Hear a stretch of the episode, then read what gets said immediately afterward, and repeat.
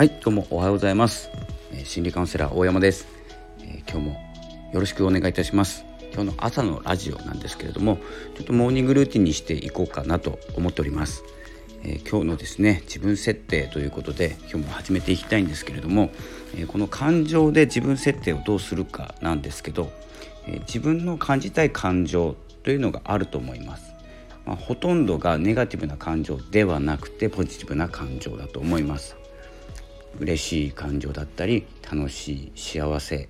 ていう感情ですよね。だいたいそんなような感情を受け取りたいはずなのになぜかですね、えー、感情でネガティブになってしまう。それはですね自分の置かれた状況や起こった現象とか出来事ですね。それによって変わってしまいます。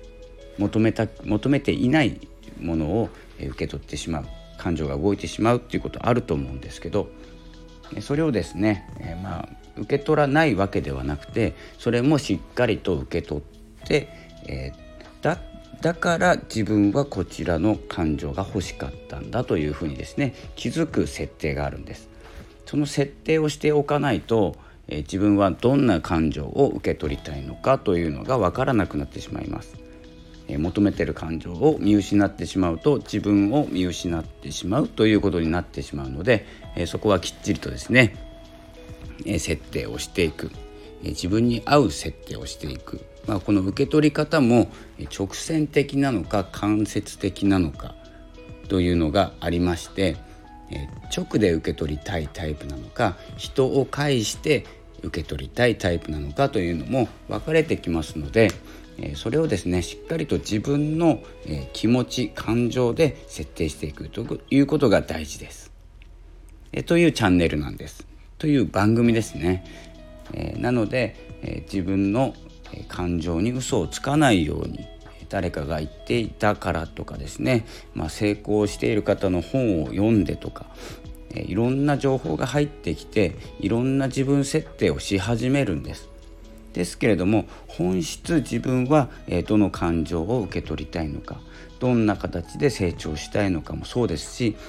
自分の自分設定ということをしておかないとですねちょっとですね、まあ、時間がかかってしまってあの気づくきっかけにもなるので、えー、全てが間違いとかですね、え、直線的というか直で正解に向かわなくてもいいと思います。回り道して寄り道して結局ですね自分のやりたいことに気づくというですね、えー、ことになりますので、えー、それをですね早めるために自分設定というものをしていくというのが大事かなと思っております。これがですね私が学んでいるタイプ心理学でもですね、えー学えー、言っていることというかですね教えられていることですので、えこの潜在意識の、えノート術みかんノートを使って自分はどのようなタイプでどこが得意どんな感情が得意でその感情で、え、自分をですねまっすぐな道に戻すっていう感じですね。実際は道もそれていきますので道もそれていったり、え、自分の思いと反した行動をとってしまったりするのが、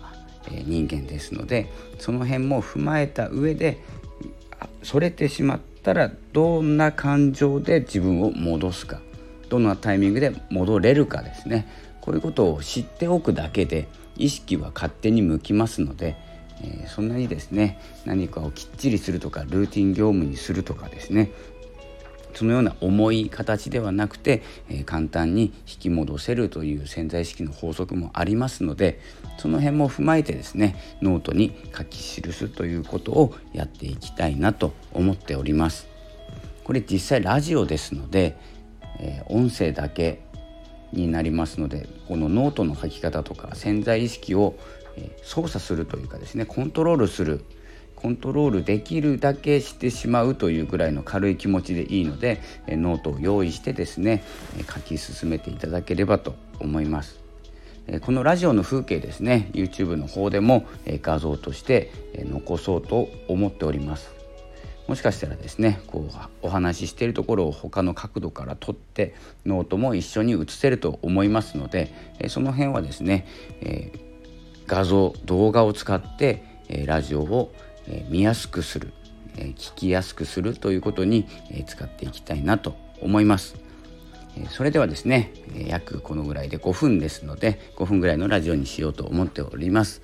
それでは今日の朝のラジオこの辺で失礼いたします。また、えー気が向いたらですね、まあ、1日に何本かあげる時もあると思いますのでその時は是非よろしくお願いします。そのためにフォローの方もしておいてください。それでは今日も頑張ってください。よろしくお願いします。